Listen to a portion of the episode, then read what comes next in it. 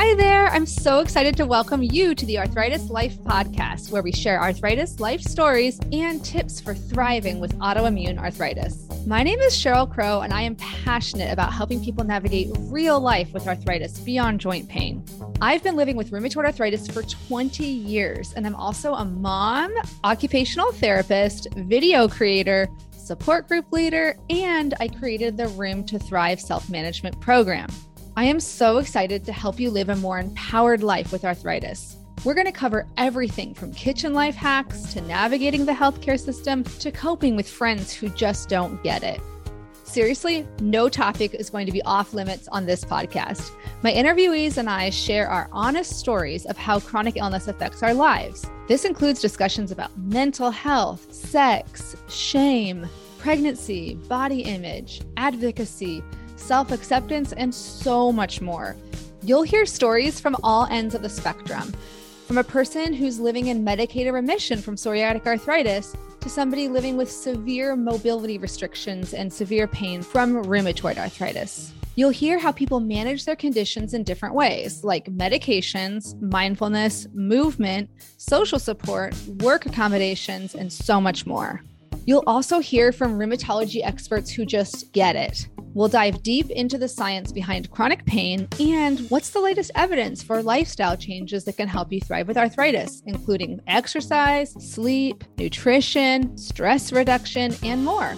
This is your chance to sit down and chat with a friend who's been there. Ready to figure out how to manage your arthritis life? Let's get started. Hi.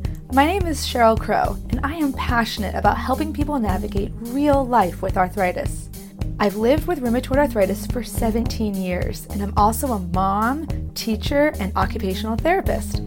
I'm so excited to share my tricks for managing the ups and downs of life with arthritis.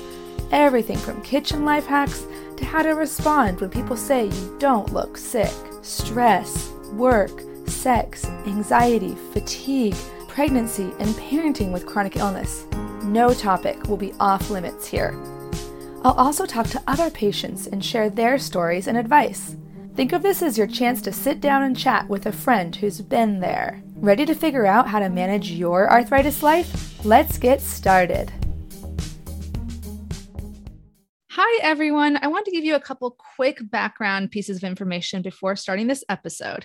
So, this is a conversation between eight patients, including myself, that my friend Aashi organized way back in July 2020. And the reason we wanted to have a discussion about methotrexate specifically is it's one of the most commonly prescribed medications for rheumatoid arthritis and psoriatic arthritis. And it's one of the ones that people tend to be the most scared of. I mean, that could partly be that it's usually just when the beginning stages, when they're just getting used to being a chronic illness patient, but it's also because there are some side effects that some people have on it. So this conversation again it was almost a year ago at the time of this podcast. So um, we're actually going to be doing a part two as well an update because some of the people had just recently been diagnosed and already have learned so much and things have changed over the last year for them. So that's announcement one that this conversation happened a year ago and that there's going to be a follow-up. And and i also really think it's important before sharing these personal stories to just give you some basic information about methotrexate to kind of anchor this conversation in the latest science. So, methotrexate um, is considered like the gold standard treatment for rheumatoid arthritis. It's one of the first medications that's often given to patients. And about half of everyone treated with methotrexate has little to no radiographic progression, according to the 2019 article from the Annals of Internal Medicine called Rheumatoid Arthritis in the Clinic. And it's um, it says that 30% of patients treated with methotrexate will require additional disease modifying anti-rheumatic drugs, just like the biologics. And you know, the the reason that medications in general are important for rheumatoid arthritis is that according to this article and quote in most patients ra is a chronic progressive disease characterized by episodes of disease flares or long-term chronic inflammation. Only a few patients achieve long-term remission without the need for long-term medications end quote. So it's really important to understand that you might see you know examples of people who are doing really great not on medication but that is not the norm. It doesn't mean that if that's a goal that you have you might not be able to work towards it but the vast majority of evidence shows how effective these medications are and you can't turn the clock back on permanent joint damage. I do i don't want to downplay the risk of side effects. Um, i personally as you'll see in this video don't have a lot of side effects from methotrexate. But according to uh, the Arthritis Foundation, which I'm linking to this in the comments, you know, um, 20 to 65% of people who take methotrexate experience side effects. And Global Healthy Living Foundation sponsored a study in 2019 that showed that 58% of patients in their study of over 300 patients had side effects from methotrexate and nausea and fatigue were the most common ones. So, so, you know, it's i don't want to minimize again the risk of, of side effects but it also needs to be balanced by the potential benefits of this medication in slowing down disease progression. So um, that's my little spiel before the episode and i hope you enjoy one more thing I forgot to say is that if you're listening to this before September 30th, 2021, registration is open for Room to Thrive, my online empowerment and patient support program, where we meet every week and we discuss what's going on in our lives. And I also give little mini presentations every single meeting where we talk about all the different ways we can manage our condition, you know, um, in our mental outlook, stress management, as well as tools for pain and fatigue and ways to manage the quote unquote job of being a chronic illness patient, things like symptom tracking and making difficult medical decisions. So I love this program. It's been really life changing for the people who've gone through it so far. And if you have any questions, just let me know. But it's not going to open up again until 2022. So if you were interested, join now. Um, so I'll just go ahead and introduce myself. So basically, I got diagnosed last year in 2019, and I started methotrexate after sulfasalazine was not helping me at all. I started out with pills, and then I ended up needing some injections because the pills were giving me a lot of side effects. So that's kind of what my journey has been. I got off of it two months ago because I needed a live vaccination for chickenpox and that's two doses, and they have to all be a month apart. Um, so I'm getting back on it again on the 15th, and I'm very nervous and scared. So I'm hoping that this will also help me be more brave when we restart. Um, Cheryl, did you want to go ahead and introduce yourself next? Yeah, hi everybody. Um, my name is Cheryl Crow. I've had rheumatoid arthritis for 17 or 18 years, depending on the math. I can't remember. And um, I ha- I live in the Seattle area, and I've been um, on methotrexate for for the whole 17 years, except for when I was um, planning on getting pregnant, and then for a couple years after we weren't sure if we were going to try for another baby. So methotrexate is one of those meds that you don't want to take when you're pregnant. So, um, but I'm excited to share my journey with everybody. I'll happily go next. Hi, Paulina. Hey guys, girls. um, so I will just say that my name is Paulina because no one here knows. I'm 23 and I was diagnosed with arthritis at the age of 18. So I have had it for four or five years. Maths is very great right now. Um, and I started off with I started off with the pills and now I'm on the injections. Hi, I'm Kristen. I am 33. I was diagnosed with rheumatoid arthritis and Sjogren's syndrome two years ago, and I started on methotrexate, the oral form, two days after I was diagnosed, and I've been on it ever since, and I'm still in the oral format. So. Oh, that's a really quick turnaround for them to give you medications. Yeah, my rheumatologist moves incredibly fast, which is one of the reasons why I love her so much. I think that I've saved a lot of permanent joint damage because of her. So Yay. Yeah. Thank you for sharing. Jo, would you like to go next? Um, sure. So, hi, I'm Jo. Um, I'm a master's student in Leeds in the UK. Uh, I'm 22 and I was diagnosed when I was 19, uh, but I didn't go on the methotrexate until I was 20. Uh, but I will go into that a bit later on. Um, And my fun fact is that in my free time, I like to veganize everything that I used to love uh, before I went plant based uh, and just do it my own way. So, yeah. I love that. Yay. Thank you for sharing. Hi, um, I'm Ananthi. I am 34 and I am in a small market town not far from London in the UK. Um, I was diagnosed officially two weeks ago and was started on methotrexate on the day.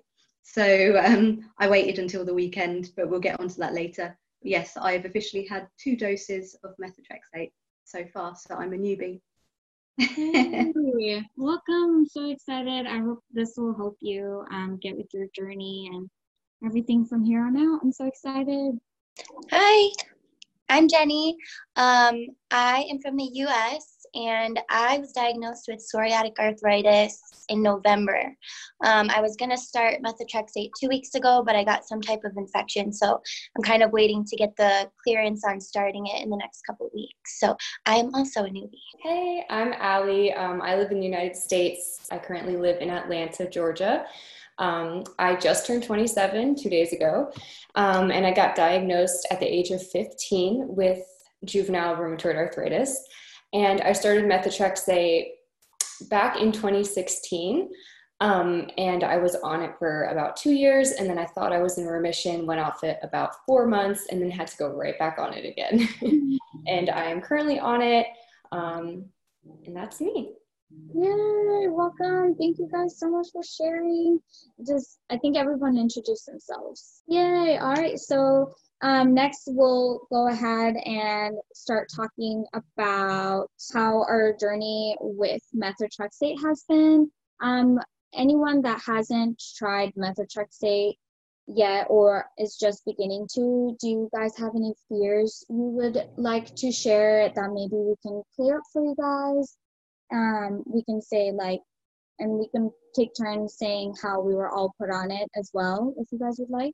I'll happily go first. Okay. Hey, go ahead. um, right. So, my journey into methotrexate has been a pretty funny one, I would like to say, because it was influenced by my silly actions.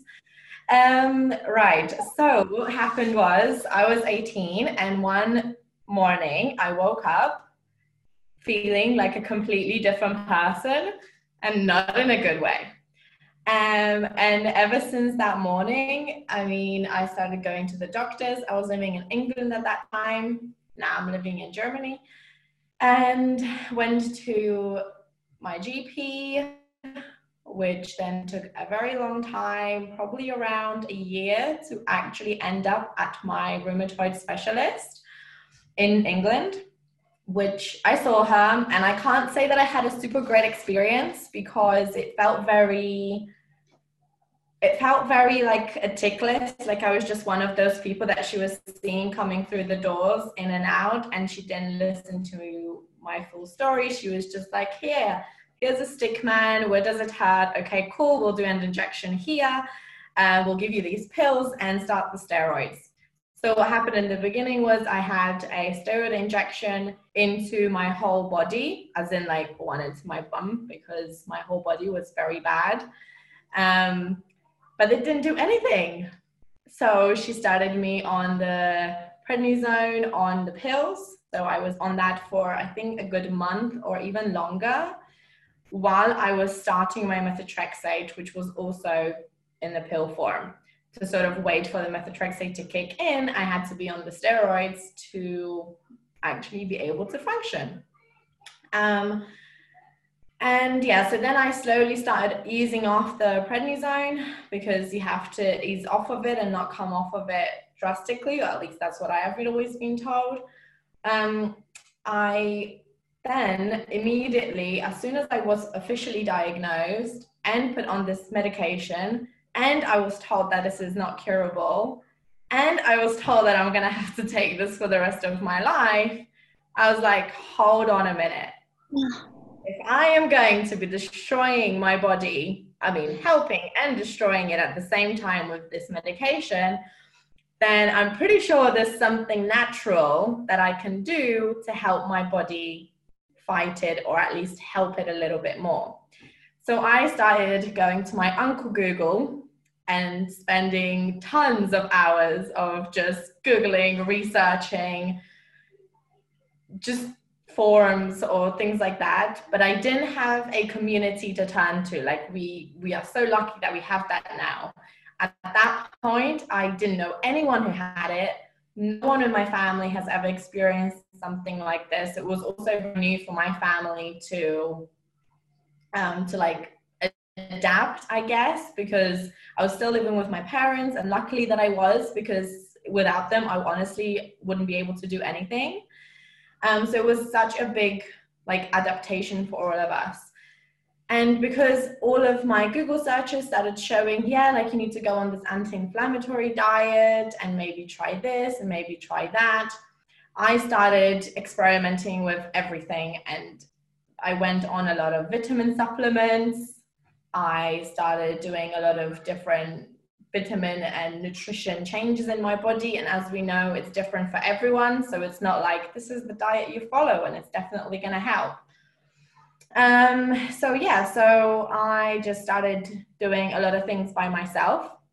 I had three, every three months, I had a check in with my specialist. And I think after six months of being on the medication, I honestly, I changed my diet like extremely. I was someone who was very, very fussy with her eating. I would not for example, at that time I was still eating meat and I was so fussy that I wouldn't even eat meat on the bone because I was like, no, I can't do that. I need to eat it differently. And I changed from being super fussy to actually experimenting with vegetables and fruits and vitamins. So the change was super drastic for me. I never ate unhealthy, but I never really focused what I was eating. Um, and anyways, for me, it helped being on a very high dosage of methotrexate. I think I started off on like 25 or even higher. And I was on steroids for the first couple of months. Um, I went to my specialist, and then after I left her room where I literally didn't get much support, I was just like, do you know what? I feel fine now. I don't have any pain. I'm doing this diet stuff. I'm just gonna like throw the medication out. And that's what I did. So overnight, I stopped taking my medication. And I was very, very confident in myself that my diet is to get me there and I'm to do it all. And you know what? I was fine. For two years, I was okay. So I actually was very lucky that that's what happened because, I mean, it could have been much worse. Um, and then after that duration of two years, I decided to move countries and I moved to Germany. I moved to Germany and I think I was here for, for two weeks. And I had my massive flare up again in a country that I don't know the language of, don't know any people. I don't, I mean, I had my partner here, so obviously it was very helpful. Our relationship was also very new, and we were only together for like five months or four months, I think. So it was like, great, I just came to move in with you and live and create a life. And here I am sitting on my bed. I can't even do anything by myself. Um, however, I consider myself once again in this situation actually extremely lucky that I ended up in Germany, in Munich, when this happened and the flare up probably happened because there was a lot of change in my life happening. There was a lot of stress a lot of new experiences and my body definitely felt it. Mm-hmm. um, and luckily munich where i am i've had amazing experiences with doctors here. I went to a don't know the scientific name, but like the doctor who looks after bones and all of these things, because that was one that my partner was already seeing. So he kind of knew him and I managed to get into him quicker. He saw me and he was like, oh, okay, well, we know you have arthritis, so you actually need to see this specialist, but you can't go to see that specialist without a referral from a different doctor. Um, and he was i'm so grateful for him because what he actually did it was on the same day as i was in his cabinet he called his specialist arthritis friend doctor which was fully booked if i wanted to actually go to her myself. And he managed to get me an appointment two days after seeing him. And i was like completely shocked that that was happening so fast. I went to see her um, and she is like the best I could wish for, or the best I've experienced in my uh, past experiences with other doctors. She, she looked at my symptoms. She fully listened to everything I had to say. I could sit there as long as I wanted and talked to her. She examined all parts of the body that were achy and felt them and did ultrasound, uh, scans, and all of these different things. And then she put me on methotrexate again, but on the injection form. And in England, no one even told me that injection form of methotrexate existed. So I was like, oh, okay. And obviously, for me, I mean, anyways, um, I felt that injections was something that I felt more comfortable with as much as an injection does. Um, and with the pills, now that I have a comparison, I've been on the injections for like two and a half years. I don't have that many side effects as I used to with the pills. With the pills, I, ex- I experience a lot more hair loss. I still experience it a little bit now, but with the pills, I experienced it much more. Um, and I was very fatigued. In the injection form, I still feel that, but um, but I don't feel it as much. Okay, yes, that's true. Um, yes, so, um, sorry, I got distracted with the comments now. um, I don't know if I'm speaking too much or whatever, but I'll just uh, continue. Um, Right. So yeah. So then she examined me and she put me on methotrexate injections, which so far I've had a really good experience with.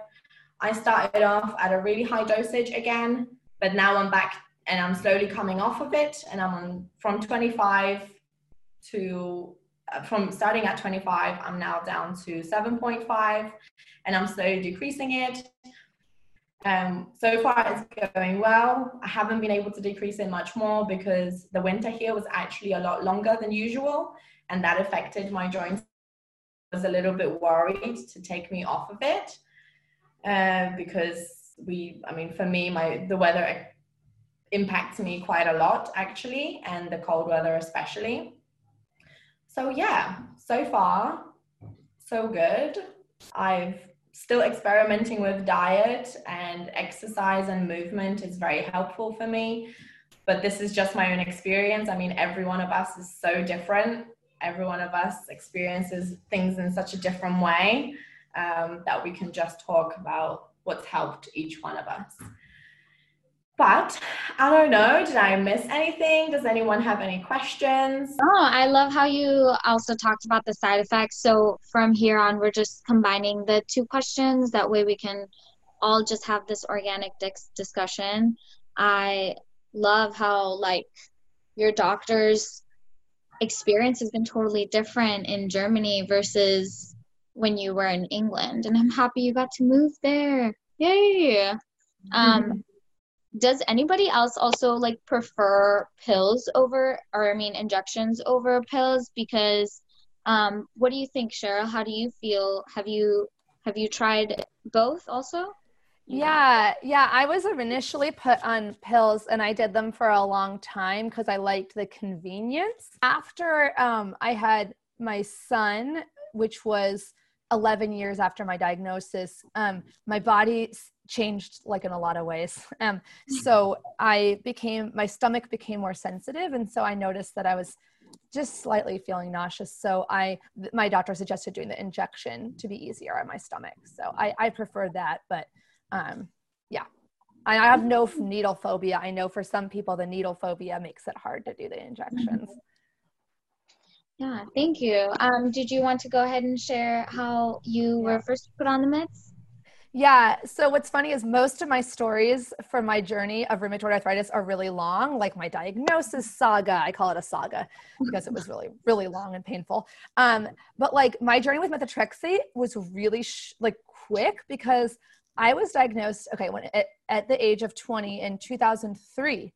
So there was no Facebook, there was no Instagram, there was nothing like Facebook was literally being developed at Harvard at the time. So they're just it's really hard i think for younger people to imagine that you would get a diagnosis and you just listen to your doctor. Like there was no sort of like i mean of course you would look at the side effects on the little thing from walgreens but i literally i have a lot of really vivid memories from that time.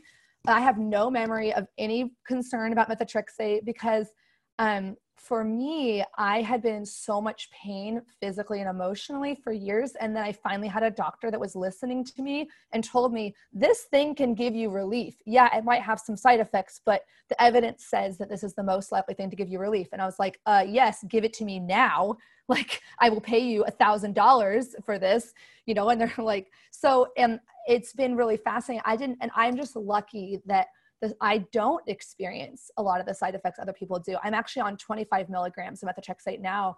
I've slowly climbed up over the years from like 10 to um, 25 again i didn't have to go up that high until after my son um, i don't want to scare people who want to have kids lots of people with ra can have kids and my, my conditions pretty well controlled now but it was it was dicey for a little while. And so i had to try we had to try lots of different things. It was like whack-a-mole. So um but you know and i i have to say i have a little bit of tiredness afterwards but i know a lot of people talk about the dreaded methotrexate hangover. And i literally had, didn't hear about that until like the late 2000s when i was on social media. I was like why do people keep talking about the methotrexate hangover? I'm like, are they talking? I actually took it literal because I thought that they meant because you're not supposed to drink when you're on methotrexate. You're not supposed to drink alcohol. So I thought, oh, they like are having a hangover because they accidentally like drunk alcohol while they were on methotrexate. But actually, no, they're talking about fatigue.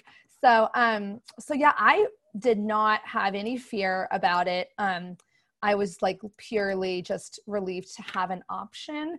And um, it, again, if I mean this is like really nerdy, but if you look into the history of method of rheumatoid arthritis treatment, like the late 90s and early 2000s is right when they had first come out with the biologics. So the rheumatologist went from like we barely have anything for you to like we they are like excited. Like the rheumatologists are like we have these amazing meds that can like change your life and like change the trajectory of the disease so that you don't have like guaranteed permanent joint deformities.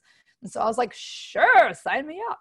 So you know um um, and I, I, I know we were going to talk a little bit about, yeah, um, advice for injections. Just real quick in general, my advice for injections is um, to go quicker. It's kind of like ripping the band aid. So the faster you go, the less it hurts. Definitely when I had those, I mean, I don't have a needle phobia, but I, it was still hard. It was a learning curve to learn it. And sometimes I still am like a little bit like, eh, oh, uh, yeah, oh, I'm not going to go very fast. And then it's like hurts way more. So just, just go for it and um, i like control so i prefer to do it myself. I wouldn't want someone else doing it for me but i still everyone's different. Um, but yeah that's my journey. Any any questions about that? Yay thank you so much for sharing cheryl. I You're just welcome. your journey has been really long so it's really good to hear over the years how you're you have you know found ways to control your disease and have your body do whatever you want it to do you know? Sometimes you do have to succumb to your illness but i think mm-hmm for the most part, you are always such a bright, positive energy. So thank you for sharing. You. Um, is there any questions, guys, for Cheryl? Um, no question from me, but I'd love to just add on top of that about the injection tip. I have the same. I, in the beginning, when I was first put onto it, the nurse had to do the first injection to show me. And that was scaring me more than what I'm doing now. However, even now, I'm like three, two, one, and then I close my eyes and I do it. And even though I've been doing it every single week for the past two and a half years, and actually, what bothers me more, and I mentioned it on my Instagram the other day, or was it yesterday or today? Um, that actually, what makes me feel nauseous is the smell of the antiseptic wipe than the actual injection itself which is very funny. So I don't breathe when I'm doing it because it just makes me feel Oh my gosh, I totally agree. I think you end up making these connections in your brains to I don't know, yellow pills for me is it. Um, like any circular pills, I hate them all now. And I, I didn't even have a pill phobia. I would be able to swallow eight of them at a time. I did 12 one time when I was taking them the methotrexate pills. Now I do one at a time. It's just, I, I my sulfasalazine now is super huge. I just don't know why they make them so inconvenient. I know a Ooh. quick a quick tip for pills, and I don't know how I figured this out, but if you take a really deep breath before swallowing it, it goes a lot better. I have no idea why that is. Or, um, I mean, you could always ask the pharmacist whether it's the kind of pill that you can, you know, cut into with a pill cutter or grind. Oh, it's not sulfas. Sulfas are known for being some of them, yeah, harder. But taking that deep breath, it's almost like I don't know if it opens your throat up or something, but it's a it's what I've done when I had to take the prenatal vitamins, which are also notoriously huge. they are enormous. Yeah. okay. Well, thank you guys um, for chiming in. Ali, did you want to tell us your journey with methotrexate? Yeah. So, like Cheryl, my journey is really long, so I'll try to make it short. Um, so, I didn't go on methotrexate when I got diagnosed. So, I got diagnosed. I had MRIs. I had my knee drained uh, three times, and then I had arthroscopic knee surgery in my right knee. And they went in there and they took all the gunk out, is what I call it. And um, I had like a tumor in there. And so they took that out and they, was a benign tumor. But they took it out and they tested it and they said it was rheumatoid arthritis. And this was back in Saudi Arabia, which is where I was living at the time. That's where I grew up. And um, funny, actually, they couldn't find it in Connecticut. They didn't see the tumor, they didn't see anything wrong. so I actually got diagnosed in Saudi Arabia. Um, and then, so that was back in 2009.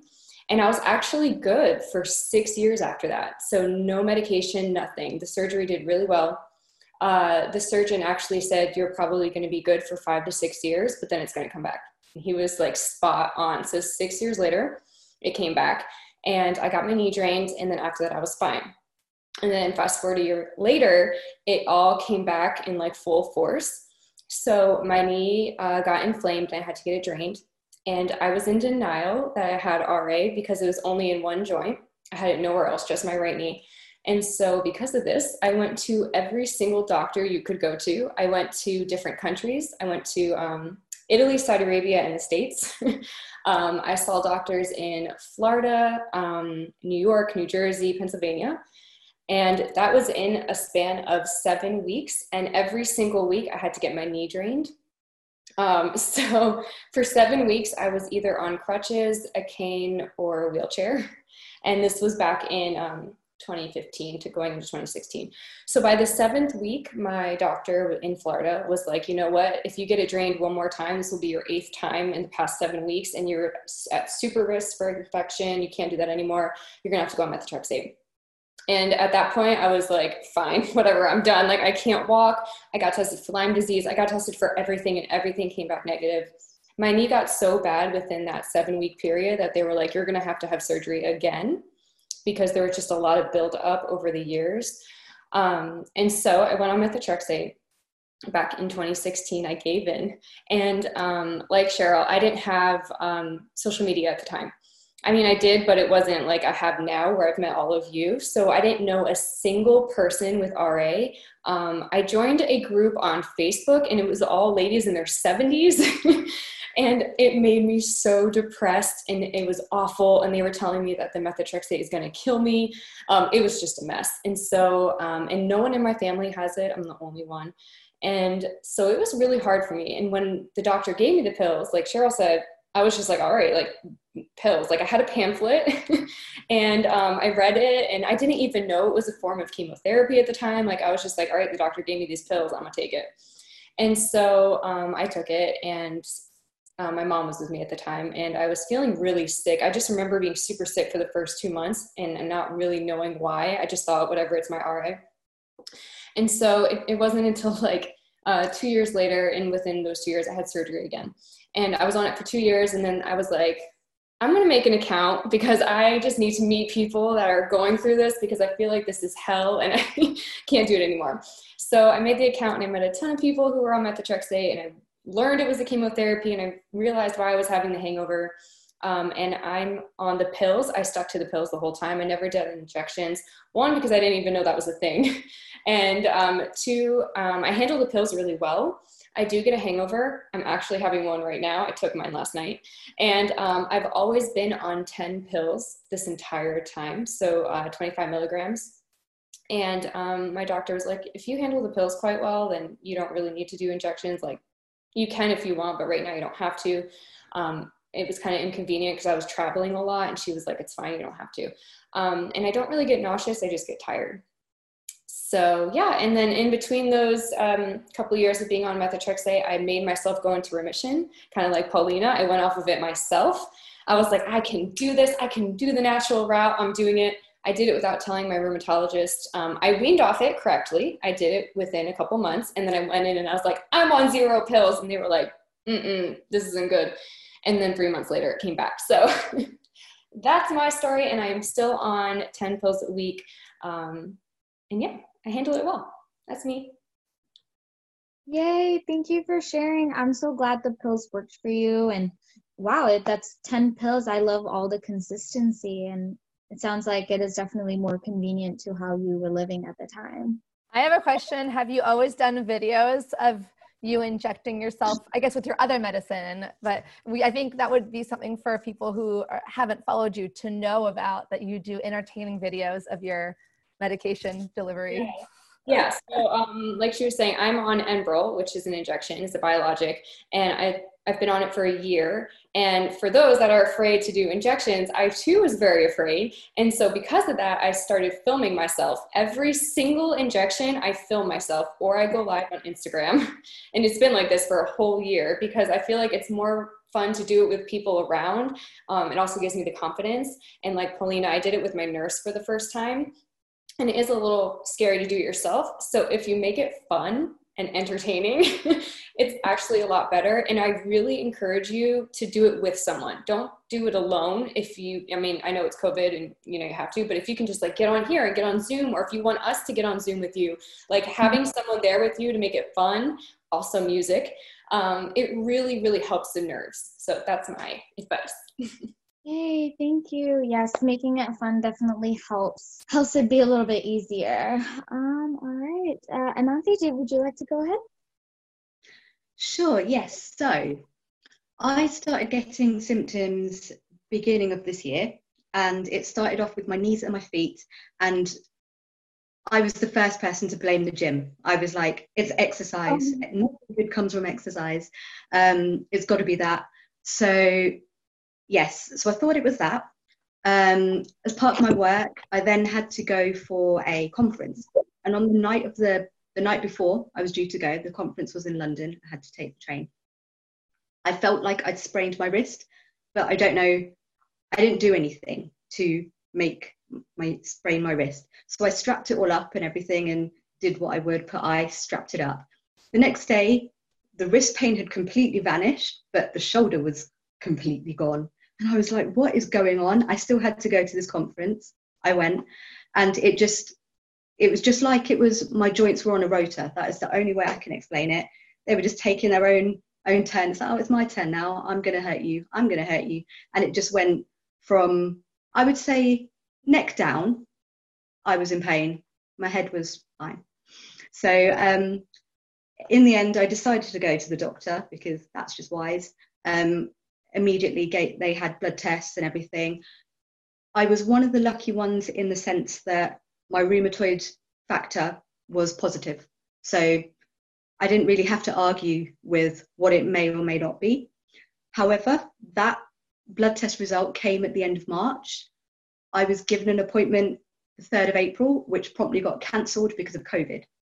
So the hospitals were just shut, basically, all the outpatients, everything. So I was left to my own devices. So I'm the kind of person that, number one, I'm allergic to ibuprofen and the anti inflammatories, not ideal. So paracetamol was my friend. To be honest, didn't really touch the sides with the pain, but I'm also not a medication taker. So it it probably did its thing, but I managed to I took paracetamol once a day. That's that's what I did. Um, but that that's just me. I just power through, and I was go, going like the other girls have mentioned. I was going via the natural route of like turmeric and omega threes and everything. But seeing on the internet full well, oh, it's going to take eight to twelve weeks to work. But I had everything was out of my control. I had to just wait for my appointment. Um, in the meantime, do what everyone else does, turn to Professor Google. The difference is my background is science. I'm a biologist. So I come from an angle where I know a little bit more, and that's not necessarily a good thing. So during my PhD, um, I was working with these cells. These are like gut cells. And these cells, to make them do what I needed them to do, I added methotrexate to them. So I was physically watching these cells change, not necessarily in a good way. I was watching it through the microscope and I was sitting there reading on Google the treatment for RA is methotrexate. So yeah, it was um, to to accept that I may need this was not easy. So again, going through the natural route, paracetamol, omega 3s, and everything. And I think it got to so this was from April. It got to about mid May when my body was not giving. I was struggling to walk for more than 10 minutes at a time. Squeezing toothpaste took two hands. You know, it's like when when it's got to that kind of level, you're like, okay, I need the help. It's going to have to be whatever the doctor gives me. I will take it. Doesn't necessarily mean it has to be long term, but I will take it. So I came to that acceptance and finally got seen two weeks ago. And lo and behold, I was given a methotrexate straight away, along with the steroids, because of course methotrexate takes its time to work. So I've been given prednisolone, um, yes, to start with, and then to wean myself off over a six week period, and methotrexate 15 milligrams. So I've taken two doses. Again, it was more the fear factor beforehand. Um, but it wasn't so bad. It was, I started getting a little bit queasy on Saturday night, but it, it was like half 10. So I went to bed and I woke up and I was fine. And yeah, I've, I've been absolutely fine this time. Actually, last week I had a headache. This time, absolutely fine. So um, water's been my friend. Um, I've noticed Cheryl had a question. So I'm just always curious when people do, and especially as a scientist, because for me, the evidence is so much stronger for the Western medicine, like that it can slow. Because I do remember my doctors telling me, like, these medicines are are you know 75% of the time guaranteed to slow down disease progression and give you the best chance of lifelong function and lack of of disability. So um, I'm just curious when people like, I see the diet and the natural route as risky, more risky than the medicine. But I know I'm like weird for that because it's so common for everyone else to not to not want the medicine. So I don't know what is what is different about my brain. But for you as a scientist, did you look at the data for methotrexate's effectiveness, or were or is it more just the knowledge of why methotrexate how methotrexate interferes with cell metabolism and like that is like fundamentally scary? Yeah it was more the fear factor behind methotrexate of what it's physically doing to cells. Because even though it's a strange one because at, at, large doses it's chemotherapy but at small doses it can cause cancer. So there is that mm. there is that kind of thing. Whereas i've been in a strange situation for myself where i've I've had cancer. I've had ovarian cancer. I didn't, I, but I didn't have chemo. See what I mean about not being a medicine taker? I had mm. operations to remove it.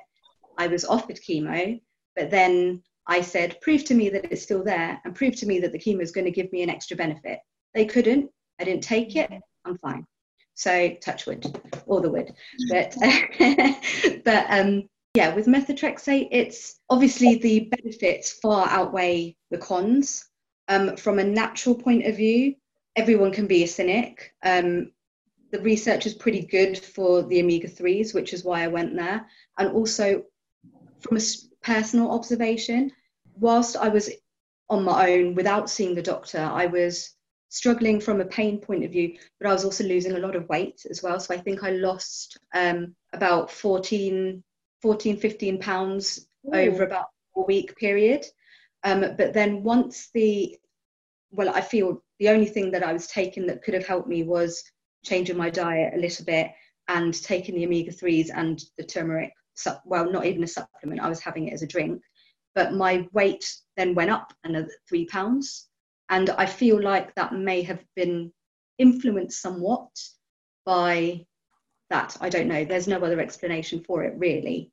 So but yeah, obviously I've um, succumbed to the medication. I did not mean to be like putting you. I realize now that I didn't mean to be putting you on the spot to like defend your choice to go natural. I was, I was prompting that question only because I th- it's such a common question people have. I mean, we could do mm-hmm. like an eight hour long panel about, and I, and I've, I've gone to a naturopath and I have experimented, you know, in the last 17 years. I, I was just thinking back to when I was first put on, like it didn't even enter my mind to try anything else just because I, I, I think I was probably just extremely desperate. And I had lost 25 pounds on like a very small mm-hmm. frame. So I feel, I mean, that's a terrible experience. Um, there's something I didn't even know until I started researching it later called rheumatoid cachexia, which is severe weight loss caused by uncontrolled um, inflammation from rheumatoid arthritis. It's like a thing. And no one even explained that to me. They just were like, yeah, your body's just kind of messed up now because you have RA. And then it, anyway, so I'm so I'm like throw the kitchen sink at it person. I just it makes me I I get scared for people when they throw the meds completely out the window for natural because I've seen just people who have then experienced joint um, you know side effects that they they can't turn back the clock and then they wish they could so it's a very complicated thing so i did not mean to be put you on the spot i was just curious especially as a scientist i thought that was kind of an interesting Oh no, I, I, I didn't see it putting me on the spot at all. Oh, no. good. Okay, I didn't be like, why did you do this? Like, it's not what I meant. no, not not even.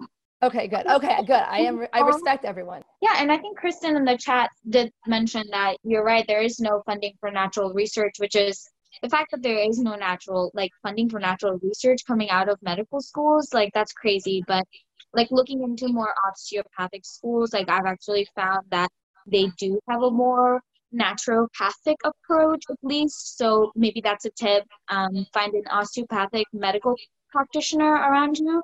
They might have more alternative options if you are looking to go without um, methotrexate or just another of the heavy, you know, medications. And then um I don't know who was next. Just to add one more thing, I don't think when it comes to the natural route, it's very it number one lack of funding and mm-hmm. but also I think a real big thing is um, um, Cheryl's just said she's going to look into omegas. This is good. Um, I'll get onto that in a second. But yeah, um, my point was that everyone reacts differently, and with it's not as so textbook as conventional medication where you can more or less rely on that. Whereas with the natural medication, what what works for someone may not work for someone else. So mm-hmm. I think that's that's quite a difficult thing, and that's why and whilst you're waiting for things to work you could be doing yourself a, a fair bit of damage as well. So i think you've got to be quite open to a lot of things. Um, what i did find out when i was reading about the omega-3 which i don't think many people know about is that there are two different well actually there are three. There is omega-3 omega-6 and omega-9s but omega-3 is the one that you need to focus on for anti-inflammatory. Um, if you have an imbalance of an omega-6 omega-3 mm. ratio you end up being more inflammatory than anti-inflammatory, if that makes sense. So it's always worth looking at what foods, supplements, etc., are in omega-3, um, and kind of making sure they outweigh what's in your omega-6 foods because it's kind of easier to get omega-6, but not so easy for omega-3. Thank you. That totally makes sense. And yeah, nutrition is such a key thing as well. Um, I think Thank you again for sharing. Is and are there any more questions? Um, so, uh, like I said, I was diagnosed when I was 19. Uh, that was in between my first year and second year um, at uni. uh, I was all alone when I started getting symptoms, which is even more terrifying. Uh, and I'm originally from Romania, so I had to go back home um, for the summer holidays. Um, and I was telling my mom, you know, I'm unwell, everything hurts. I've tried a lot of painkillers, um, and nothing was doing anything for me. And she got me an appointment to a rheumatologist.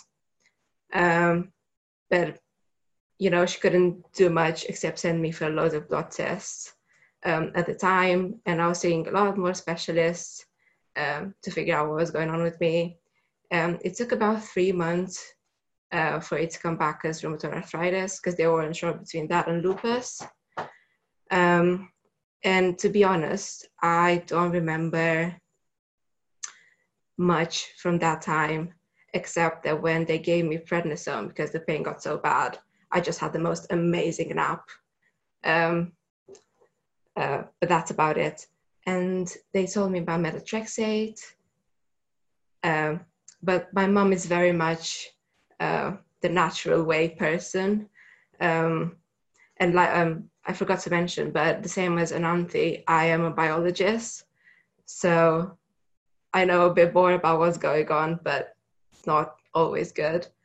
Um, but very much at that time um, my mom was kind of controlling what i was taking uh, and she said you know what we're going to try the natural way first and then go from there so that's why i didn't start my methotrexate until the following year and um, so i did genetics as my undergrad and in my second year everyone's favorite condition was rheumatoid arthritis and it was terrifying how much they were talking about it uh, and all of these treatments. Um, and I thought, you know, I have to, I have to do something because I had almost no mobility in my right hand, and that was a very helpful university because I couldn't type or write or cook or brush my hair. Um, but yeah, uh, I finally got an appointment with the rheumatologist here in the UK, uh, and they put me on the methotrexate pills uh, I think it was 20 milligrams at that time. Um, but I just wasn't tolerating them well. Uh, they made me super nauseous, um, very tired. I used to take them on a Sunday evening. And I remember on Mondays, I could almost never go to uni because they made me so sick. Um, yeah, I was really scared of the injections because I was a bit of a uh, I had a bit of a phobia, but after having to do a lot of blood tests, it kind of went away. Um, but I was a bit apprehensive when they suggested the injection again. But I thought, you know, it does absorb, your body does absorb it better um, in the injection form. So it was worth giving it a shot, especially if it gave me less um, side effects. Um, but I was really scared. I think I was with a nurse and it took me about an hour just to inject myself and I was really embarrassed at that time because uh, it seemed like a waste of her time. Um, but yeah, I was tolerating the injection much better. Um, I quickly became a pro at it. Um, but yeah, so except the methotrexate, I'm also on sulfasalazine, um, and I I used to be on hydroxychloroquine as well, but that made me really unstable. So they uh, they got me off it. Um, I think that's about it. Yay, thank you so much. I've actually met very few people who are also on sulfasalazine because I guess they're more like older treatments according to some live health doctor I was talking to, but it it does work for me with the combo. Um, thank you. Are there any questions, you guys? Awesome. Thank you for sharing. Um, so I had said I would go next, and I think my story is also like everybody, it is a saga. Um, so I've basically had symptoms since I was 14 years old. I it, I first started in my wrist. It was a bone that was sticking out. We went to the ER. I wasn't insured, and we had immigrated to America about three years ago. So we obviously didn't have insurance or anything. So getting diagnosis not even in the question. They basically threw a splint on it, told me to go look at get it checked out by an orthopedic surgeon, and no orthopedic surgeon around my area would see me without insurance because of liability concerns. Um, so basically, never got diagnosed, and then I had a lot of pain all throughout high school and a lot of I don't know, just a lot of pain all throughout college as well. And I started powerlifting in college. So when I started having a lot of pain again, I was like, oh my gosh, it's because I'm working out.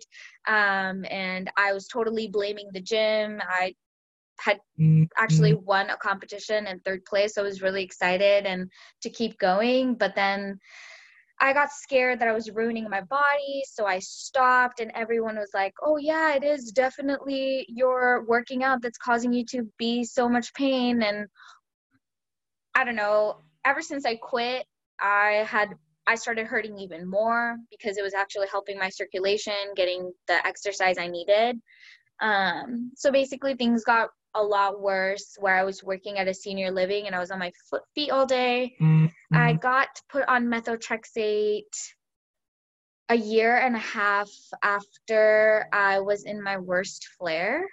Um, since then, I've had so much cartilage damage in my left ankle and toe. The bones basically now grind against each other.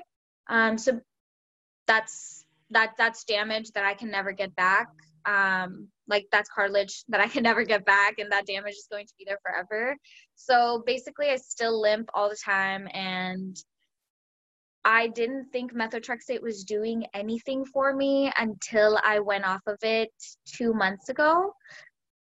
And since then, my entire body is flaring. I don't know what is going on, you guys. My hands, my wrists, my elbows, knees, hips, neck. Uh, although my doctor said it doesn't affect the neck, but I can definitely feel something in my neck um, and my jaw as well is having some inflammation. I notice.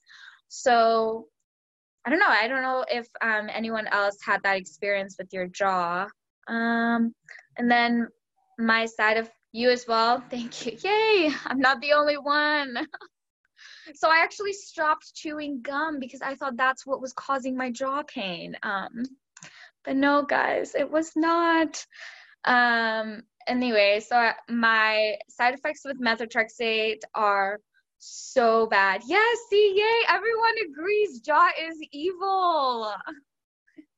I don't feel alone, and that's why I like love this community. I just I never knew anybody else's mouth hurt. Me, I thought that was me because I talk so much, but um, I have really bad side effects. Oh, thanks, Cheryl. That's really interesting. A tiny joint in my throat. I wonder if that's that's ever been an issue for me. That's interesting. Thank you for sharing. Um, for me, side effects from methotrexate are nausea and my stomach hates me for it. But I've also had those symptoms going on since I haven't been on methotrexate for two months. So we're thinking now that it's probably an outside GI issue. I'm currently uninsured, so can't get that checked out. But um, my methotrexate, I, I can't get back on methotrexate fast enough and I will never go off of it again unless I want to have children someday. So yeah, um, guys, that's my story. Okay, I can go first. Um, so I was, I feel like my diagnosis story is very brief, and I feel extremely and lucky for that experience because I know that that's not necessarily typical in our community. My dad has rheumatoid arthritis and my mom has Sjogren's. So I'm a perfect combination of my parents. And I think that's actually why I knew what it was so quickly. Um, so I started my first like aha symptom that brought me to tears um, was my shoulder. It was my right shoulder. I woke up in the middle of the night with the most severe pain I've ever experienced in my life. Um, I was crying. I couldn't sleep the rest of the night. And I told my husband that morning that I had to go get it checked out. I was like, I don't know what I did. Um, I was rowing a lot at the time, so I blamed it on rowing, which rowing is like one of the most gentle exercises you can do for your shoulder. It's very low risk. Um, so that didn't make a whole lot of sense. But I went to the doctor and they were like, here, they did x rays, everything looked fine. They were like, here are some anti inflammatories, take these, put your shoulder in a sling, and you'll be okay. Um, then, like a week later, it shifted sides, and I was like, okay, this is not an injury. This is probably rheumatoid arthritis. Um, and so I went back to the my general doctor, um, and they ordered labs, just like the full gamut, testing for HIV, Lyme, just everything. Um, they got those results back. My rheumatoid factor was actually negative at the time, but I think it was my, um, I always get these confused, but I think it's like CRP. Does that sound familiar to people? Uh, that was high. And so some other things were off in my labs as well. So they sent me to a rheumatologist. Took four months to get into my rheumatologist. So I was just waiting and agonizing pain, but you know, such is life.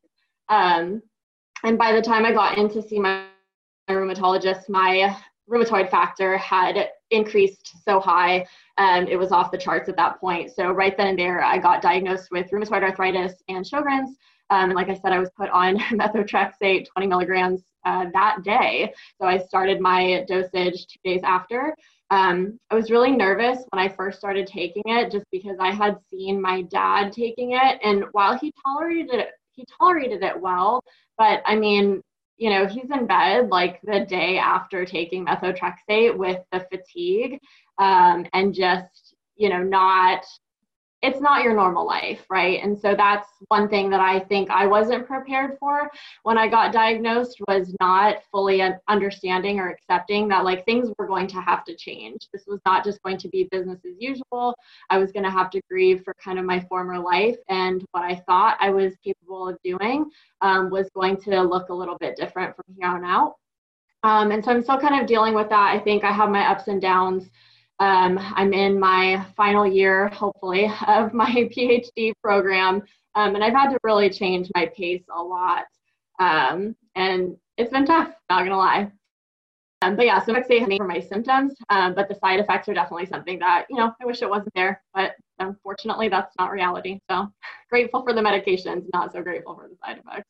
Thank you for sharing, Kristen. And I can't agree with that more. There's just, I don't think there's any way we can really prepare for starting to mourn our old lives. And I think that's the biggest thing I've seen, especially in my household, just mourning our like former lives is the hardest part. Thank you for sharing. Does anybody have any questions for Kristen? Um, Kristen, I know that um, if you're comfortable talking about it, I know you've been experimenting with some other ways to like minimize some of the side effects like fatigue. Um, is that something you'd be wanting to share? Yeah, yeah, I can definitely talk about it now that I have the data. um, so let's see, I think it was four months ago. Um, I had my uh, remote telehealth appointment with my rheumatologist, and I was complaining about some of these symptoms that I was having. I was experiencing a high level of fatigue, chest pain, and um, what else? Brain fog, the, the lovely brain fog. Um, and she was kind of like, all right, is this you know, inflammation or is this a side effect of your medication? Let's get some data. And so I'm a board certified behavior analyst. So when you tell a board certified behavior analyst to get some data, we roll with it and we get excited. so I made up some data sheets for myself and I started tracking my behavior. Um, about two weeks into tracking my data, I started taking CBD, um, just uh, tincture. And um, I decided to kind of see like, all right, what kinds of effects might the CBD have for my particular symptoms and my behavior? Um, so I took CBD for an entire month while tra- taking data on my symptoms every single day. Then I removed the CBD for an entire month um, while taking data every single day. So I now have about three months worth of data, both with CBD and without. And since then, I've been able to analyze the data. I just did that this weekend, and it was super exciting um, because what I saw that the conditional probability of my fatigue and my brain fog symptoms was higher when I was not on CBD. So CBD actually decreased my likelihood of feeling some of those symptoms that we commonly feel from you know methotrexate that fatigue that brain fog i'm much more likely to feel a lot better when i'm taking cbd regularly. Um, so that was really exciting to me and it was a nice way for me to justify that extra cost because cbd is expensive which is why i wanted to do a treatment evaluation on it. I was not trying to spend that money. Um, we already spend so much, y'all, like on different tests and different treatments. Um, I did not want to add something into my regimen unless I knew that there was data to back it up. So it turns out there is, which is great, but also like, darn, I had to spend that extra money, but it's okay because I'll feel better. Um, so I'm excited to share that uh, data, those data with my rheumatologist when I see her again next month. Yay! Oh my gosh, that is super cool. I love that data and I we talked about it yesterday about behavior and advocacy with that.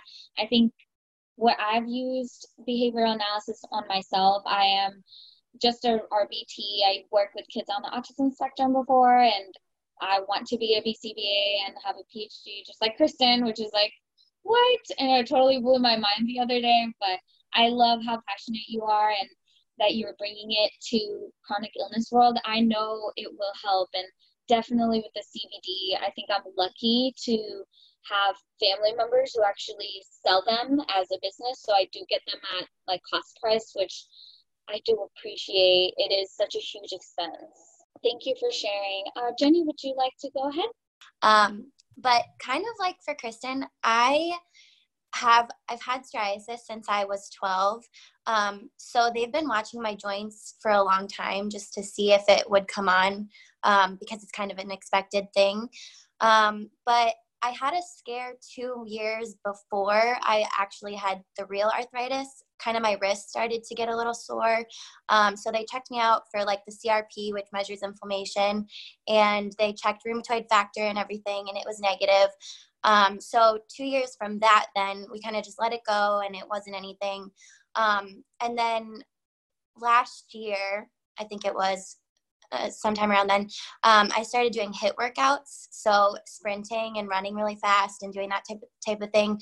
Um, in the US, I don't know if Orangetheory is a thing everywhere, but it's a high intensity interval training um, workout program. So I was doing that about five times a week and um, really got into it. And in the summer of last or mm, around August of last year, I started to have some hip pain um, while I was running, and I had a running buddy that we would um, try to, you know, compete with each other. And eventually, I couldn't keep up with him, and I was kind of, I started. I remember being like, my hips just feel really like weird. It feels like I'm like rusty, or like it's like I'm like the Tin Man, and I can't get myself to to go as fast as I was going before. Um, so I went to the doctor immediately with that, and she noticed in my toes. So, psoriatic arthritis is kind of weird because it affects some joints and not other joints, and it's not really on both sides of the body, and it's it's kind of weird. Um, but she noticed that my toes were swollen, um, kind of they call it like sausage like looking toes. Um, so she kind of found that and was like, you know what, this seems like it's psoriatic arthritis. So immediately. Um, we she got me into the rheumatologist and it was going to be a like a six month wait but then somebody got somebody canceled their appointment and they called me and i got in right away.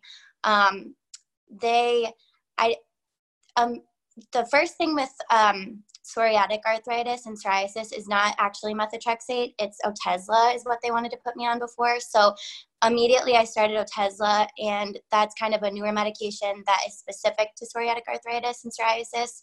Um, it worked okay, and for a little while, I felt like I was getting getting better. Um, I started to like jog again, um, and then I'm also a nurse, so I started working more rotating schedules. For a long time, I was just doing day shift, but from the needs of the floor, it cut moved around. I started working night shift, and the night shift actually really messed with my body and made my joints hurt so much more. Um, I was limping every day. It was, and it would, I would only work a night shift Friday, Saturday every four weeks. Um, but the way that it would happen is I'd work my night shifts and then it would take those three weeks to heal from the night shift. And then I'd work it again and it would take those three weeks. So I was never feeling okay. Um, so then I worked with my um, employer and we made it so that I could work during the day and that helped a little bit. But it's still not great. And so this is where the step comes where I start moving to methotrexate. And uh, like a lot of people on here, I'm a nurse and I know a little bit more, and sometimes that's not always a great thing. Um, I'm an oncology nurse specifically, so I see the side effects of the 300 milligram methotrexate, and I see more of the extremes, and it's not a great thing because I was talking to my rheumatologist and they love this drug and they you know they're like this is it's not something that you have to fear it's something that you have to respect because it is going to have some side effects but it's it's the safest thing that we that we know right now and the most effective to keep your joints healthy and safe. And um, i think that along with the natural stuff what people were talking about with um, sometimes maybe the i know there's not a lot of research with that but i think for me sometimes fear can distort our um, like our idea of what is safe and what's not safe. So it's not necessarily rational that we're more comfortable with the natural stuff but it is natural. And so sometimes i think we're like okay well our bodies are natural and natural things must be good. And scientific things that can cause cancer later on might not be good. And i think it's not necessarily the fact that we don't know that the methotrexate is good and that it will help. It's the fact that it's scary. And so fear makes us irrational.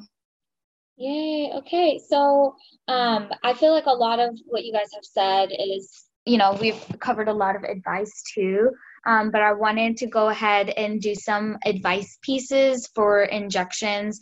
Um, does everybody do, if, if everyone is on injections, are you guys planning on doing it yourself or um, do you already do it on yourself or does a partner help you? I'm not on any injections and stuff, and I haven't obviously started the methotrexate yet, but as a nurse, I can say that I, when I'm giving an injection to a patient, it's easy, it it feels better, I think, if you pinch harder than the poke. I always tell them that. So if you can pinch harder with your fingers than what the needle is going to feel like, it kind of tricks your brain into thinking that it focuses on the pinch more than the poke, basically. So anything you can do to kind of trick your brain. I love that. I also love using an ice cube to numb the area. That my my nurse told me that she could. I think she could feel how much I was sweating sitting in that office that day, but but the ice cube thing i haven't had to try that yet. Um some i've gotten shots before by other people um just like regular shots and i get bruising really hard. So i i use ice on those when i know it's going to bruise but i've never had bruising in my tummy or thigh which is where i usually do my injection. Um any so if your partner or family member do ever end up being the ones to give you an injection, this is my advice for them. Um, don't take too long. Just go like swift and easy, like swift like a cat. Um, this is going to sound really counterintuitive, but something that I've learned that applies to any um, dis- uncomfortable situation. Something like for me, I have anxiety not around needles, but around um, like claustrophobia i really really don't like. Like i've got i've gotten some mris it's really really hard for me. And i think um, so I'm, I'm looking at this from like an anxiety lens. So if you're having anxiety about anything whether it's a needle or whatnot um, the i what your brain usually was telling you is make it better like get decrease the anxiety make it better like take a deep breath or do this but there's this this and kristen can probably explain this better than i can but i learned this different technique called acceptance and commitment therapy which is the one that's worked the best for my anxiety. It's like diet right? Like mental therapy things are like diet where this one that works for one person might not work for another but um, mm-hmm. it's where you accept that it's going to feel bad. And you don't try to say like you just say whatever is happening in the moment i can sit in the moment. I can sit like in this for me the mri is like a really hard thing. So i'm like i don't like this. I i'm not able to control right now what's going on. And yeah. i'm accepting that. I can sit with it. I can tolerate it.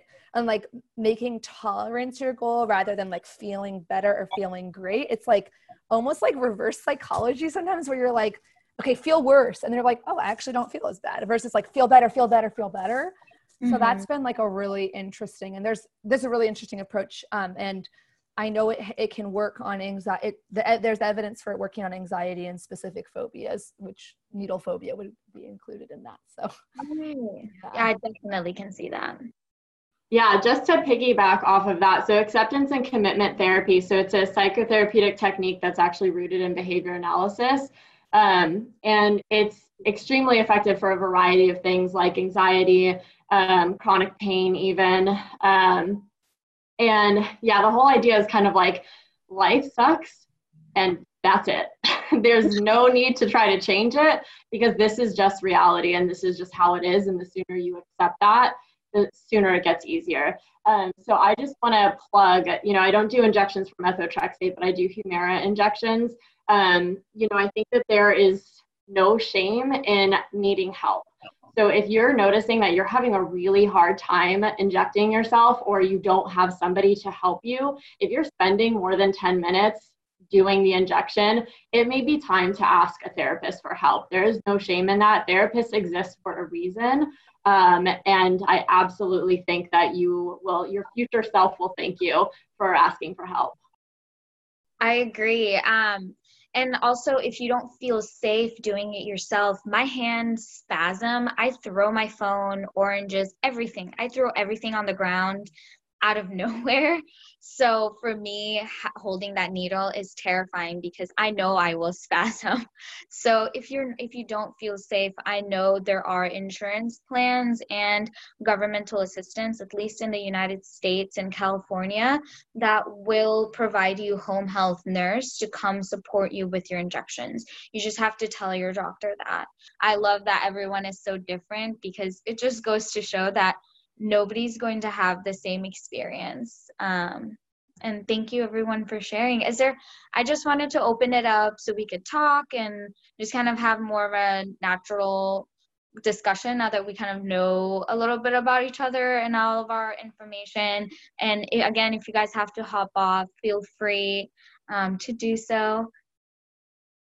Um, one more thing I say to do is to spoil yourself after you do an injection. Um, give yourself a treat because you freaking deserve it. So, I mean, before I started injections, every time I had a doctor's appointment, which was constantly, I had to get blood work done, and I got myself some Starbucks because I was like, you know what, girl, you deserve this. So now, after I inject, I go get like some chocolate or I go make my own latte because we deserve it. So that's my advice. Yay. Yes, I love that one. I think to touch on just some more of the fears for people who are just starting, um, because I don't know if I mentioned that, that sort of the things that I've been scared of. Um, once I got over the fact of the whole, okay, I'm going to start methotrexate, this is where we're going with it, accepted that. Um, I think another fear is the hangover a little bit more. Um, that the next day, like if you have a work schedule that you can't guarantee that you're going to have a day off to recover or you can't guarantee that you're not going to have to go through your daily motions um, you know with feeling like that. I think that was a fear. Um, and the just more of like the side effect stuff i think a lot of people are afraid of that. Um, but i like how we, a lot of people touched on the hangover part of it is not the same for everybody. And maybe what is another good thing to think about is to treat yourself on that hangover day too even if you have to work but you know doing something nice for yourself or um, i don't know something to that effect because i think that the side effects and the i think the fear of it is worse than the thing it's the actual thing itself so until you start it and i'm still in this space of having not started it yet but until you start it i feel like you build this thing up to be bigger than it actually is so if anybody watching this is feeling that also, it's okay. because I think that's the biggest thing is that all these things that we talk about, the fears of it are worse in your head than they are in the real life. So I definitely would agree with that. Uh, my fears of methotrexate going in were totally different. I do have crazy amount of hair loss and some months like I, I don't have hair loss at all, but some months I have hair loss like crazy. It really depends so much on what uh, what other things you're doing in your life. If you are able to take the day off the next day, great. But my methotrexate hangover doesn't kick in until the methotrexate is almost out of my system, which is about five days after my injection. Then my fatigue so methotrexate actually gives me a ton of energy, um, but it also gives me nausea and hair loss. That's my thing. Yeah. But if I just eat bland foods the next day, I can basically get through the next five days. So me, I take my methotrexate on Sunday or Monday so I can get through the whole week and rest on the weekend and then recharge again. Also, taking it right before you go to bed might help with the fatigue part because you'll naturally sleep it off, I guess. That's kind of how my doctor explained it to me. I usually do it in the morning. That way I can be pampered all day long. And I can be like, well, I got my injection today. yes, thank you, Ali. Yeah. And I just love it. I love having people just be at my, you know, um, beck and call. Just, can I have some water? I'm a princess. I'm the worst. You are not. You are worth it. Thank you. That's what yeah. I said. yeah. I love all these ideas. I mean, the only other thing is to know that, like, remembering that you can always mix things up later. And I think one of the things a lot of us struggle with is overwhelm, right? So even me having this for 17 years and being on, I'm on my third biologic, and I've had a lot of things, you know, happening in between, and um, it's like it can sometimes feel like I, I joke with my doctor and my therapist like a butterfly flapped its wings in Africa and then that change like you know that thing with like if a butterfly flaps its wings in Africa like the weather changes where you are? It's like well a butterfly flapped its wings and now my left pinky hurts. Like I have no idea. But if you do start, like Kristen is a big, you know, real hardcore data collector, I've been able to kind of get away with not being as perfectly maybe um, of a data collector, but you can kind of start saying, okay, I'm going to start it at night and see how I feel the next two days and kind of just briefly journal about that. And then try it on the morning the other time and then just you could you actually it can start feeling really empowered by the idea that oh I'm kind of in charge of tweaking things and um, yeah so I think that that that can be really useful um, yeah and and I think that oh yeah the other thing is scheduling I do because uh, I I don't seem to have the severe fatigue a lot of people experience but um, I I do feel a bit tired the next day like and i'm just used to feeling tired at this point but um i've started taking it closer to the weekend like thursday night um, and oh, I was going to say something else. I forgot. Okay, never mind. the brain fog. Oh, that's actually what, okay. What I was going to say. So in the last 17 years, the best I've ever felt that entire time was when I was pregnant.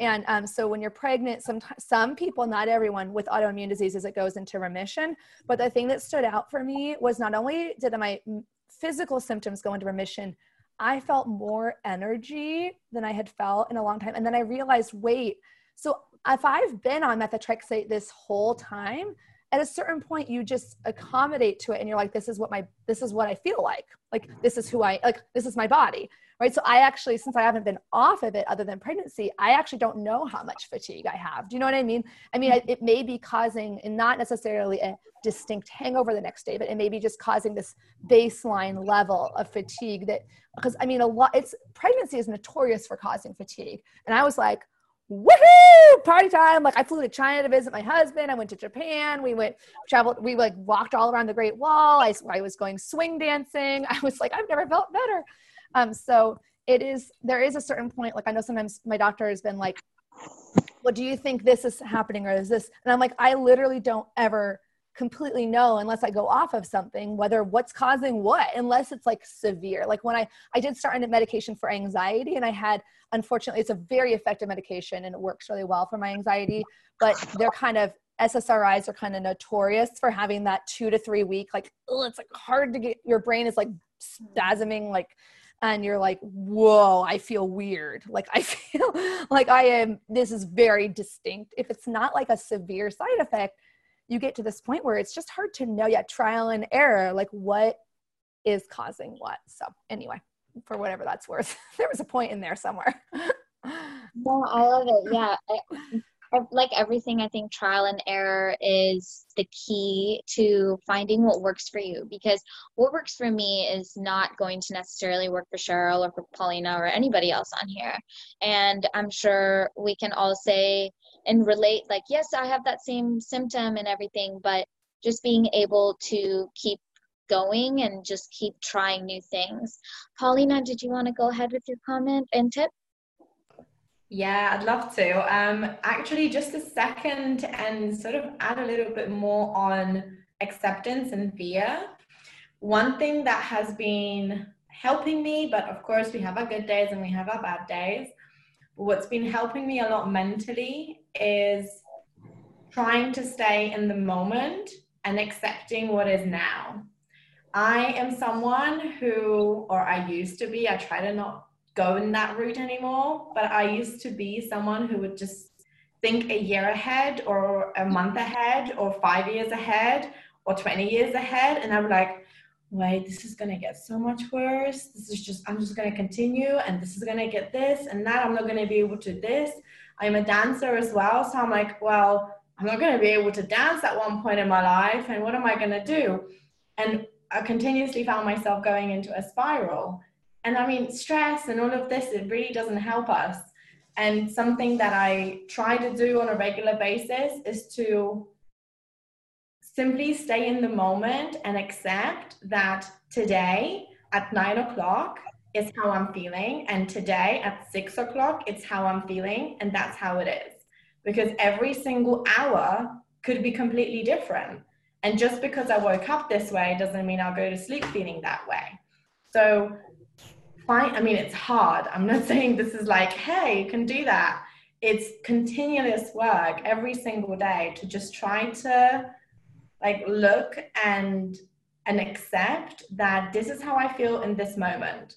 And it's fine to say no to someone that I made friends with for tomorrow, uh, a plan to meet with for tomorrow, when actually I wake up feeling shitty, I'm like, well, sorry, I cannot go.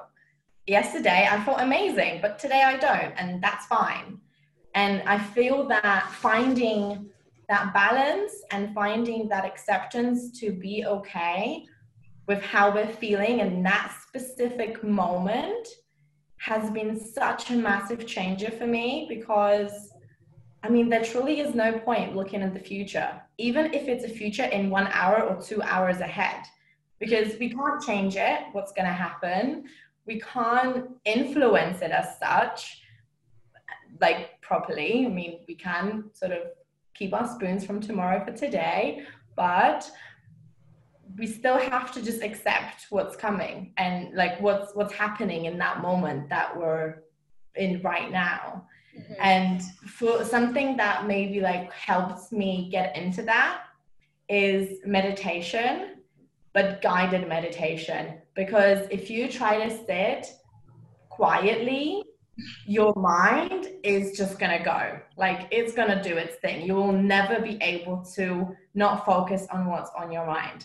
Guided meditation or moving meditation. Like I'm a dancer myself, so putting music on and doing dancing meditation, it's like it, it transforms me and my mind is elsewhere in that moment. And um, so that's something that helps. And also, most of you probably know, but I'm into yoga a lot and I have been for a very long time. Now, being actually, okay, a few moments from certifying, I can also say that that getting yourself into a point of finding like occupying your mind with balancing your body, for example. Yoga poses where you have to focus and balance yourself brings you into the moment. Your mind will not think about what you have to do tomorrow because you're about to lift your foot up and you might fall if you don't focus on keeping balanced. So actually that's been like such a huge help for me as well. On the days that I'm feeling like my mind is like thinking that I have made these plans in a week's time and they're really important for me and I want to be there, but oh my gosh, how will I feel? Then I just do a very challenging balancing yoga workout or yoga session to bring my mind back into the moment and sort of help myself accept that that's where I am and that's what I need to focus on now. And whatever is going to come, I will deal with it when it's there, when the moment comes, then go same, go through the same process of just accepting, analyzing what you can and can't do, and simply going with it. Yes, thank you, Paulina. Yes, uh, that is so important. Just seeing where you are in the moment and like being okay with it, I think is so important. And um, I I love that you found something that you're so passionate about and it can like help you manage your day-to-day symptoms and like support other people and finding that same i think it's awesome. Um, for me balance is something i treasure but can never find. Um, so i'm always trying to find ways to get that. Uh, is anyone else um, didn't yeah anybody else that would like to um, say some stuff? Um, i didn't say something. For everyone out there for anyone that comes across this video recording now or anything there's a community now and you don't have to be alone. Like you can come to any of us or to any other person, Google or go on Instagram, check for a hashtag related to spoonies or chronic pain or arthritis or any condition that you have. And you'll be able to connect with so many people and just talk. Because sometimes all that we need is to just get it out of our chest because no one else in our family understands us fully and we just need to get it out of our chest. We don't even need advice. We don't even need them to say anything. We just need to say it to someone who we know understands because they're going through something like that or something similar. So you're never alone. You have a huge community now that you can join and talk to. So please just approach people and say that you want to talk Yay, thank you. Yes, it's so true. We're we're all very talkative, I feel, and we're all super nice. I just I never knew people could be this nice and and then I I fell into this community. So, yay. All right, anybody else? Yeah, I'd like to say something if that's okay. Uh, so just like a general piece of advice uh, for everyone that is new to this and scared as we probably all were at the beginning of a diagnosis. Um, you just have to make sure that you make a decision about where you want to go treatment wise. Um, you know, make it for yourself. And yeah, it's completely fine to listen to other people and other people's stories, but at the end of the day, you have to make up your own opinion and make sure that you know what you're about to do is the best for you. Because um, you know you might have to do this I don't know for how long, so it might as well be confident in what you're doing, um, and you know, go all in um, based on your decision. Yes, go all in. I love that.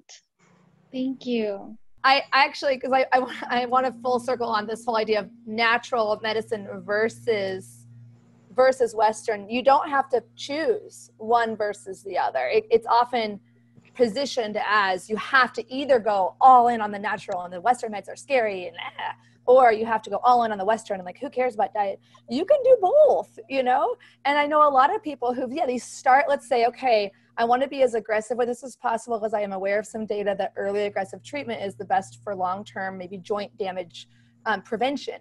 But then you say, okay, I'm gonna start like at 25 milligrams of methotrexate, and then I'm gonna do all this amazing lifestyle, diet, exercise and and then i'm you know meditation stress management and then i'm going to see oh if i'm feeling amazing at 25 milligrams of methotrexate with all my lifestyle things what if we can bump down the methotrexate to 20 milligrams 15 and there's i've again been exposed to people who've done that too. So it's like have your cake and eat it too. Slight, slight bit of advice for the newbies.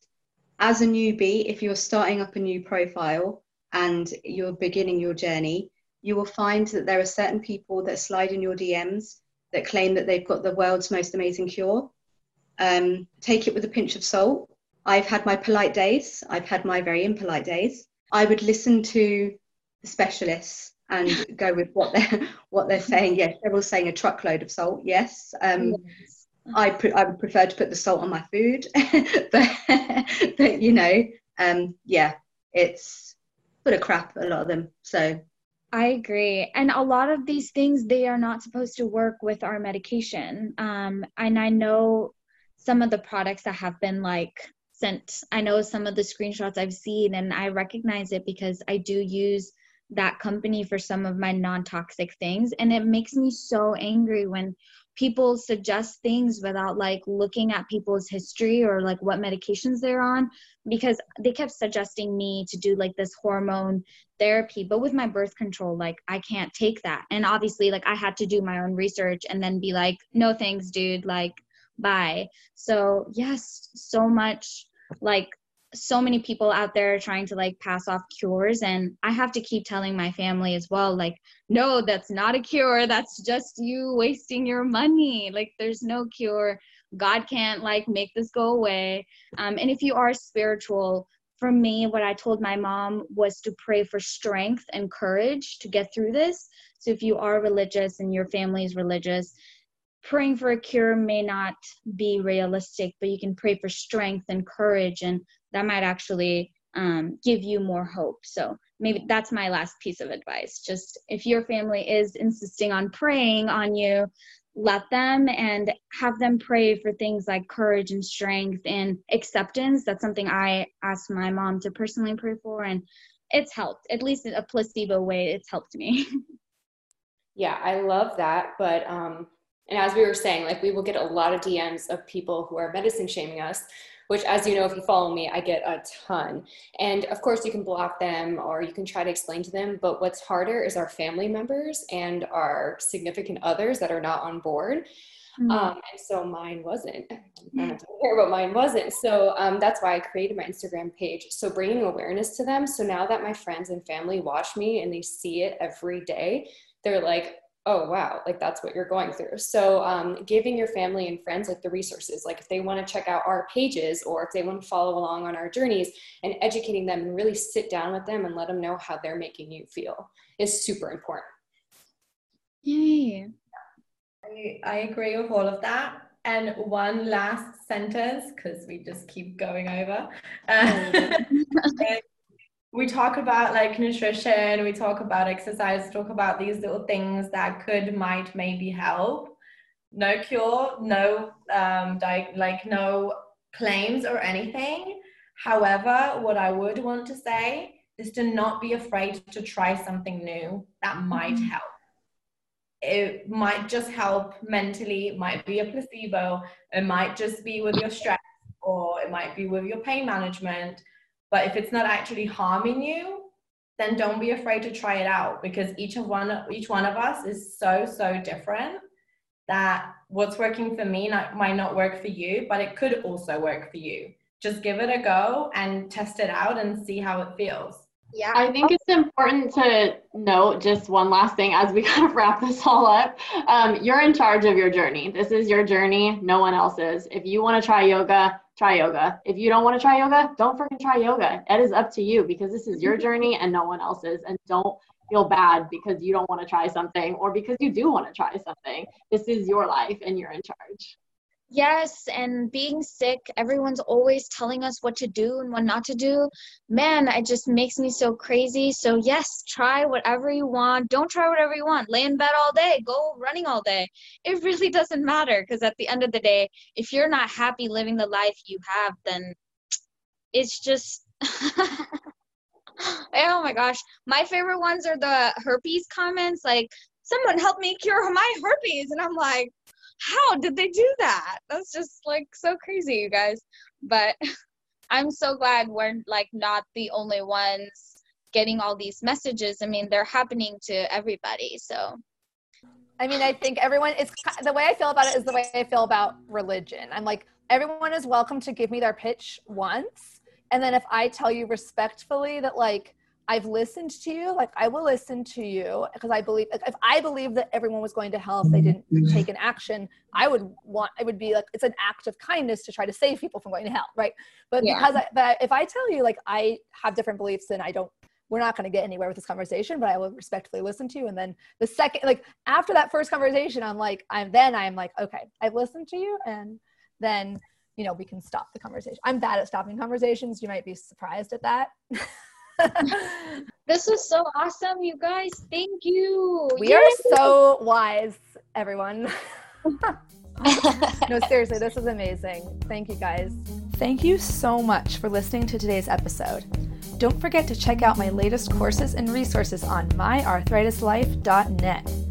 This podcast is brought to you by the Beginner's Guide to Life with Rheumatoid Arthritis, a four week online education and support program that I created from scratch to help people with inflammatory arthritis learn everything they need to know to navigate the social, emotional, physical, and logistical challenges of rheumatoid arthritis and related diseases. The next group is going to start in August 2020. Learn more at myarthritislife.net or bit.ly slash arthritis course, all in lowercase. You can also connect with me on my social media accounts on Instagram, Facebook, Twitter, and even TikTok. Check out the links in the show notes. Thank you so much for listening to another episode of the Arthritis Life podcast. This episode is brought to you by Room to Thrive, an educational program I created from scratch to help you go from overwhelmed to confident, supported, and connected in a matter of weeks. You can go through the pre recorded course on your own, or you can take the course along with a support group. Learn more at the link in my show notes, or you can always go to www.myarthritislife.net. And if you like this podcast, I would be so honored if you took the time to rate and review it. I also encourage you to share it with anyone you know who might benefit from it. I also wanted to remind you that you can find full transcripts, videos, and detailed show notes with hyperlinks for each episode on my website, www.myarthritislife.net. If you have any ideas for future episodes, or if you want to share your story or wisdom on the podcast, just shoot me an email at info at myarthritislife.net. I can't wait to hear from you.